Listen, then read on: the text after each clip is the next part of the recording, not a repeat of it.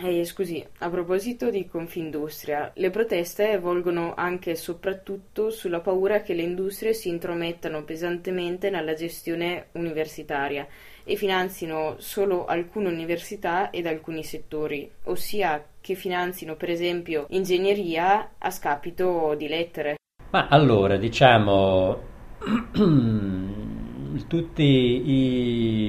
processi che prevedono una presenza delle realtà territoriali o anche delle realtà private all'interno delle università possono portare con sé il rischio di un condizionamento, questo diciamo è evidente, intendiamoci, il condizionamento può venire anche dallo Stato, perché anche lo Stato esatto. può decidere di investire solo nell'ingegneria e nelle scienze naturali o nelle medicina e non dare cosa peraltro che non sarebbe una novità. Cosa che appunto non è una novità. E, però certamente ecco però nel caso della passaggio passaggio delle competenze della provincia autonoma di Trento noi non abbiamo di per sé un eh, condizionamento da parte dell'industria privata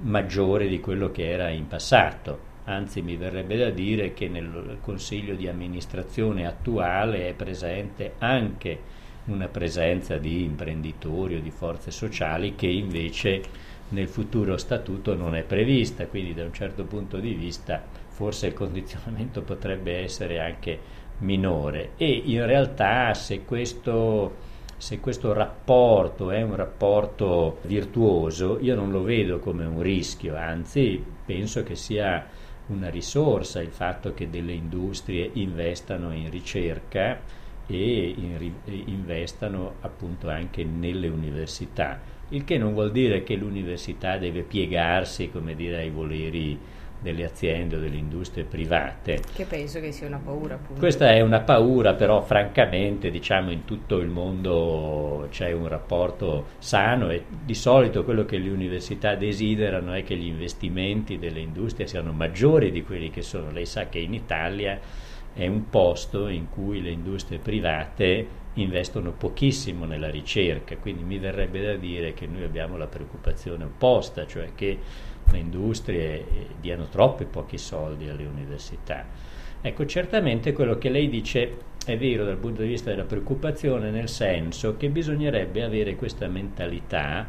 di un rapporto sano con l'industria, con gli enti territoriali, con le province, nel senso che non dovrebbe essere un rapporto di do ut des, cioè io ti do dei soldi e tu mi fai questo, ma dovrebbe esserci questo rapporto di eh, rispetto, diciamo, di autonomia reciproca, per cui l'industria dovrebbe sostenere, naturalmente ci può essere il caso in cui l'industria dice io ti do dei soldi perché tu mi svolga una ricerca, questo è sacrosanto, no? anche sì, sì. la provincia può dire voi avete dei bravi ricercatori che studiano, che ne so, la storia dell'arte, io ho bisogno di catalogare le opere d'arte nel Trentino, vi do dei soldi se fate questo lavoro. Sì, questo è, è un rapporto pulito, è un rapporto sensato e su questo non c'è da scandalizzarsi né da una parte né dall'altra